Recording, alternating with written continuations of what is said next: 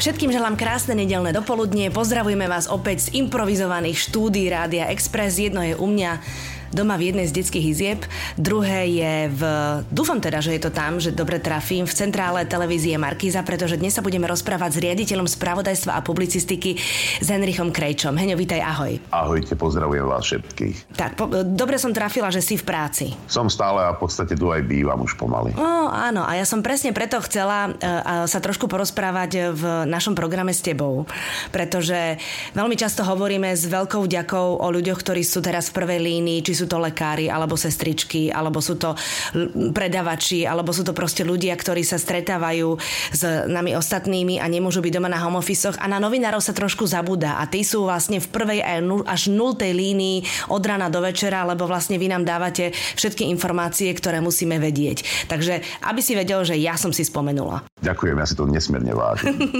Povedz mi, ako vyzerá tvoj pracovný deň teraz, Henrich, ale pravdu. Pracovný deň, tak ja stávam okolo 5.30 ráno a už si púšťam aj tie zahraničné stanice, aby som mal čerstvé informácie. No a potom už, už mi začínajú prichádzať SMS-ky, e-maily od mojich kolegov a začína rušný deň až do dlhej noci, pretože um, my už v podstate od prvého dňa, kedy začala táto uh, epidémia, táto situácia v našej krajine, tak sme sa museli ako celý spravodajský tým spojiť a povedať si, že tu budeme vlastne 24 hodín denne, pretože každú chvíľu prichádzali nejaké nové opatrenia a nové samozrejme e, e, informácie aj zo sveta. Čiže tým pádom boli ľudia nútení dať nabok obavu o svoje zdravie. Musím povedať, že naozaj nikto sa nezlakol a všetci povedali, že budeme pracovať i napriek tomu, že v tom teréne tí redaktori sú dennodenne spolu s kameramanmi v ohrození, ale takisto aj celý tým strihačov, produkčných grafikov, zvukárov, ktorí sú v televízii, pretože uh, prichádzajú stále zvonka od rána do večera a musíme zásobovať verejnosť informáciami. Ľudia to berú ako svoje poslanie, a som na to nesmierne hrdý, že sa ku tomu všetci takto postavili. Uh-huh.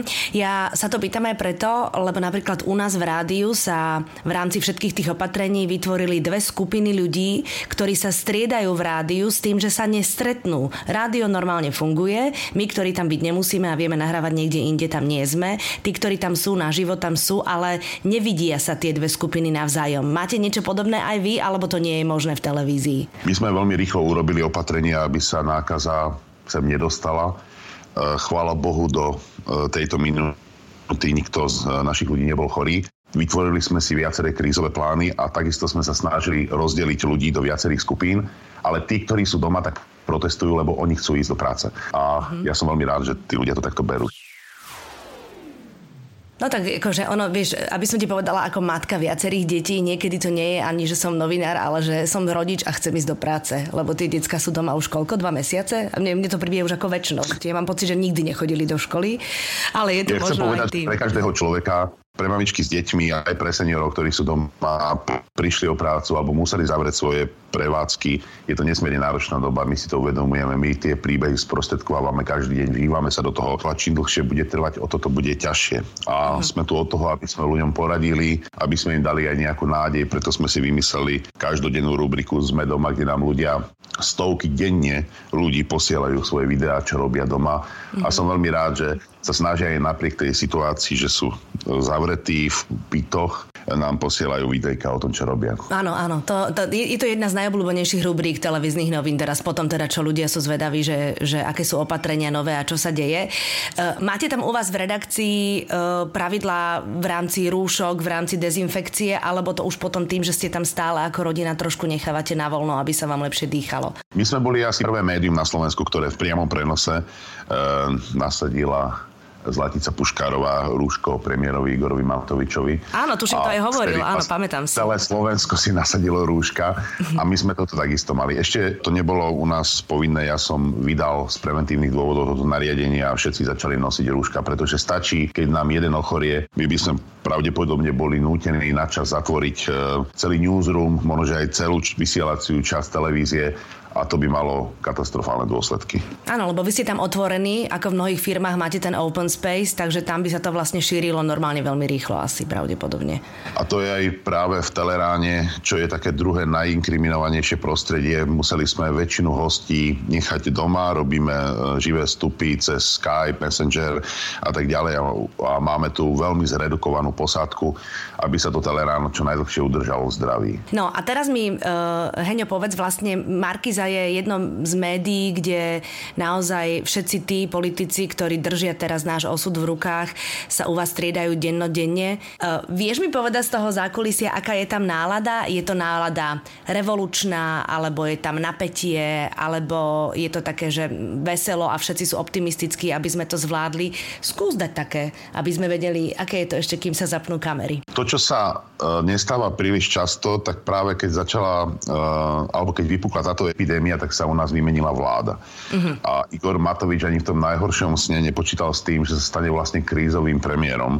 Takže pre neho to bolo od začiatku veľmi náročné. Vidím na ňom nesmiernu únavu a videl som na ňom veľakrát aj taký boj zo všetkých strán. Na ňo tlačili hlavne ekonomickí ministri, aby uvoľnil tie opatrenia a on proste musel zostať e, z toho svojho pohľadu veľmi pevný v tom, čo vyhlásil, aby sa tá epidémia u nás nešírila. Čiže videl som aj chvíľku u neho taký, taký boj e, so samým sebou. Mm-hmm. Ale musím povedať, že tí politici sú veľmi flexibilní, chodia radi do týchto mimoriadných relácií, pretože považujú za nevyhnutné, aby ľudia mali čerstvé informácie, pretože mm, každý jeden zásah do slobody človeka je veľmi ťažký a môže byť hoci ako interpretovaný. A to sme práve videli pred Veľkou nocou, kedy ten tlak na premiéra, ale vôbec na vládu bol obrovský a Vtedy som videl tie kropaje potu na čelách jednotlivých politikov. Videl som aj takú tú nervozitu, aj to, že boli takí rozhnevaní medzi sebou, mm-hmm. keď prichádzali do toho štúdia a stretávajú sa tu opoziční e, politici s tými koaličnými, ako aj experti, ktorí majú iný názor a stretávajú sa na tých chodbách. Niekedy tie pohľady nie sú jednoduché, ale mm-hmm. mám pocit, že aj oni sami chápu, že sa v tejto dobe musia spojiť a nájsť čo najlepšie riešenie pre celú krajinu. Mojím hostom je riaditeľ spravodajstva a publicistiky televízie Markíza Henrich Krejča. Evita na Exprese. Tam si asi aj ty na to, aby si bol trolilinku takým mediátorom, aby si trošku tam zľahčil tú náladu aby si ich trošku navnadil na to, že pred tou kamerou musia pôsobiť uvoľnenejšie a nie nepriateľsky, nie? Áno, je to taká moja úloha uh-huh. ich presviečať v tom, že e, kto s kým pôjde, lebo to ešte stále to pravidlo z minulosti, že kto s kým pôjde do relácií bolo ako keby na prvom mieste. Fakt? Um, Vidíš, to by som nepovedala. Potiera. Nie, politici sú v tomto veľmi prešibaní a nie sú mm-hmm. ochotní veľmi ísť, e, povedzme, v polovici volebného obdobia si sadnúť e, líder opozície s predsedom vlády. To je veľmi ťažké. A takisto nemajú radi, keď ten, e, keď ten politik je na nižšej úrovni ako ten, ktorý je práve v tom čele tej danej mhm. vlády. Čiže aj toto je ďalší problém. Čiže my musíme tiež tak vedieť váriovať a urobiť to tak, aby to zároveň, alebo teda na prvom mieste pre diváka bolo uh, atraktívne a Samozrejme. dôležité ale aj tak, aby sme tých politikov sem jednoducho dostali. Keď máš pri sebe nejaký, nejakú tlupu detí, ktoré potrebuješ motivovať, tak im dáš kúsok čokolády alebo cukríkov. Ty ako šéf, keď vidíš, že od Unavy teraz to poviem škaredo, ľudia padajú na hubu, tak čo urobíš? Pustíš pesničku a zatancujete si? Alebo im dáš po panákovi? Alebo čo urobíš? Prídu si občas poplakať kolegyne, uh-huh. tak ja ich objímem. Mm. Aj tak to hovorím do duše, ich tak upokojím. Alebo ja som e, aj v minulosti veľakrát zavolal tým ľuďom domov, aj do ich rodín, aj ich partnerom, partnerom redaktorov, redaktoriek a som ich tak upokojil, že že naozaj poprvé je ten redaktor v práci, že nie je nikde inde, keď to napríklad, napríklad išlo nočnú výrobu, Jasne. ale zároveň, že ho nesmierne potrebujem, pretože to všetko stojí a padá na ňom celá tá výroba. Nie je čas príliš na nejaké zliky alebo plače mm-hmm. a sebalútosť musíme proste robiť. Mm-hmm, možno vás to aj spojí trošku viac ako predtým, že človek si neodrobí a neuteká hneď domov, ale zrazu ste v tom všetci spolu, zrazu ste tam oveľa viac hodín ako doteraz, takže sa z vás stane možno aj oveľa zomknutejšia banda. Áno, a ja to vidím aj tak celkovo v tej spoločnosti, že čoraz viac je vidieť prejav tej solidarity a majú chuť sa proste začať objímať opäť. Mm-hmm. Ja sa ešte vrátim k tej vašej robote. Keď tam máte uh, večer tých uh, politikov, ešte predtým, ako teda idú na kameru v tom špeciáli, ktorý vlastne m, pravidelne večer ponúkate, vy máte aj informácie navyše, alebo snažíte sa dostať informácie, ktoré nejdú ešte von, aby ste, mm, mm, vieš čo myslím, aby ste boli prví, aby ste vedeli, že s čím môžete narábať hneď na druhý deň ráno. Skúšate to z tých politikov vyťahnuť, alebo máte rešpekt a naozaj narábate len s tými informáciami, ktoré vám ponúknú? Niečo sa deje mimoriadne v tej uh, politike. Uh, za tých 25 rokov som nikdy nemal taký pocit, že tí politici sa aj s tými ostatnými ľuďmi, v tomto prípade novinármi, radia, mm-hmm. že či to rozhodnutie, ktoré idú príjmať, či je úplne najsprávnejšie. Je to pre nich mimoriadne zložitá situácia, nikdy sa s tým v živote nestretli, čiže o to viac sú zdielnejší, že nám aj sami povedia, je na nás a na našom charaktere, aby sme tie informácie nepovedali von skôr, ako oni sami povedia. Mm-hmm. Ale ja si to nesmierne vážim, že oni sa s nami radia, že sa s nami rozprávajú, že aké by to malo e, dopady, že už nesedia nikde v nejakých velínoch ďaleko od e, bežných ľudí, že chcú vedieť tie poznatky z terénu, ktoré majú novinári aby si to ešte pred tým rozhodnutím skonfrontovali, že či to je naozaj správne, čo to spôsobí, že toto je, toto je jeden úžasný poznatok. A my tieto informácie samozrejme držíme v sebe a máme neskutočnú potrebu ich dať rýchle von, čo je no, obrovský boj novinárským srdcom. Ale myslím si, že sa snažíme byť maximálne korektní, aby sme to neposunuli dopredu. Mojím hostom je riaditeľ spravodajstva a publicistiky televízie Markíza Henrich Krejča. Evita na Exprese. Ty si povedal, že politici cítia v tejto dobe, že trošku musia zložiť tie svoje politické zbranie a musia e, hrať na jeden cieľ, aby sme toto všetko prekonali v zdraví a aj v nejakej ekonomickej rovnováhe. Moja otázka je, že či takýmto spôsobom rozmýšľajú aj novinári, ktorí samozrejme každá redakcia chce mať čo najexkluzívnejšie informácie.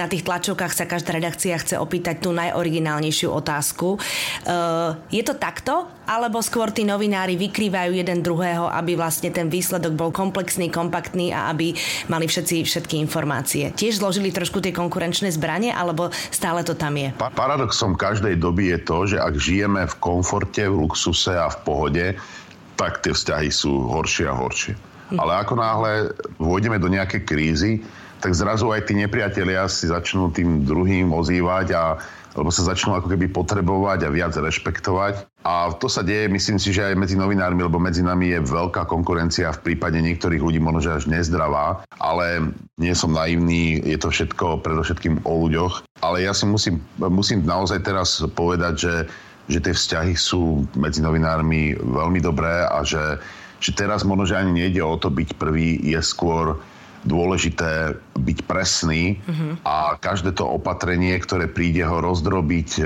na drobné, aby, to, aby si to ľudia nemohli interpretovať po svojom a aby zároveň vedeli z toho nejak vykorčulovať a vedeli e, zároveň to splniť, ale zároveň aj prežiť, čo je hrozne ťažké, lebo momentálne je to boj zdravia versus ekonomika, čo je nesmierne ťažké pre všetkých. Mm-hmm. Hej. Čiže opakujem, že každá kríza ako keby ukazuje tie charaktery ľudí, možno že viac, a zároveň tí ľudia mm, sa tak viac spájajú do toho týmu a to je vidieť práve aj medzi novinármi.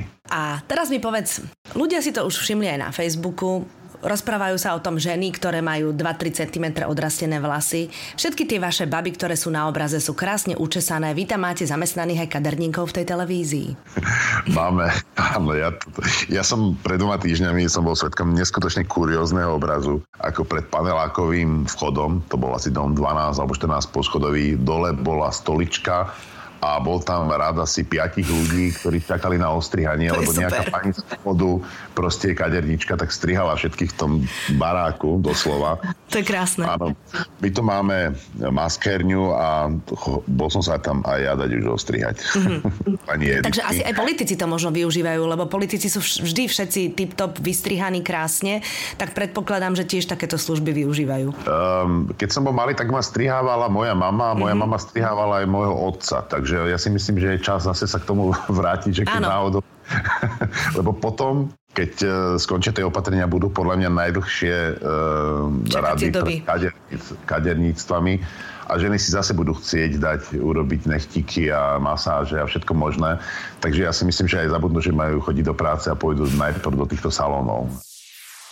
Henry, a teraz som zvedavá trošičku na tvoje súkromie. Ty máš doma tiež dve malé cerky. Áno. Akým spôsobom, teraz aby som neklamala, jedna má 5 a druhá má 8? 8. Tak. Ešte nie, ale o pár týždňov budú. Alebo týždňov. Hej. Ono samozrejme, že tie deti to vnímajú aj cez to, že pokiaľ sú rodičia v pohode, tak aj deti sú v pohode a, a moc ich to nezaujíma, ale predsa im asi treba po- povedať, že čo sa deje a akým spôsobom sa deje a ty tým, že si novinár a teda, že si pri zdroji, tak asi to s tými svojimi cerami nejako komunikuješ. Tak skús byť inšpiratívny pre ostatných rodičov, ktorí s tým možno trošku bojujú, že koľko treba tým deťom povedať, čo si povedal ty doma svojim dievčatám? Ja s tým, že mám uh, hlavne tú staršiu dceru závislú doslova na spravodajstve, pretože už od nejakého roku a pol som mnou pozerala všetky relácie spravodajské a publicistické, tak ona okamžite aj teraz sa ma pýta, že čo to tatinko znamená do dôsledku a stále o tom rozpráva. Museli sme nasadiť rúška deťom a vedia, že nemôžu chodiť k iným deťom sa hrať a pýtajú sa na to, takže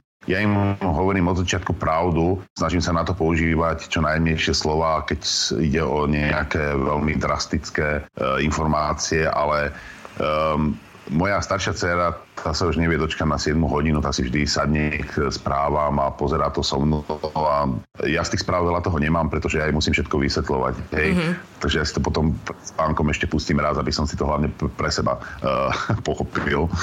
Ale keď si pozrú tie správy, tak uh, sa snažím ísť s nimi ešte na ten bicykel, aspoň na chvíľu, potom s nimi kreslím a každý deň uh, im to chcem tak nejakým spôsobom ten deň urobiť bohatší, sú viac doma, ale je čas na kreatívne aktivity u tých detí a keď začnú vyšívať a začnú všetko možné splietať, do, uh, modelovať, napríklad tá staršia robí keramiku, mm-hmm. tak je veľmi dobrá môj otec bol výtvarník, aj môj brat je výtvarník a ja trošku kreslím, takže my tak spolu si tak aj si urobíme taký pracovný stôl a taký ateliér a tam všetky vlastne deti so mnou malujú vtedy. Uh-huh, uh-huh. A tak áno, decka v sebe objavia všeličo. U nás sú postavené všetky pucle, ktoré sa tu nazbierali za 12 rokov v tomto dome. Sú polepené a teraz už len čakajú na zarámovanie, ja neviem, kde ich vyvesíme, ale je pravda, že tie decka to tak spojí, hlavne súrodencov a robia všetko možné, aby naozaj zabili čas a to doslovne. A nikdy nebolo tak upratané, pretože oni si aj niekoľkokrát denne upracujú tú izbu, tak. aj ten čatník, hej?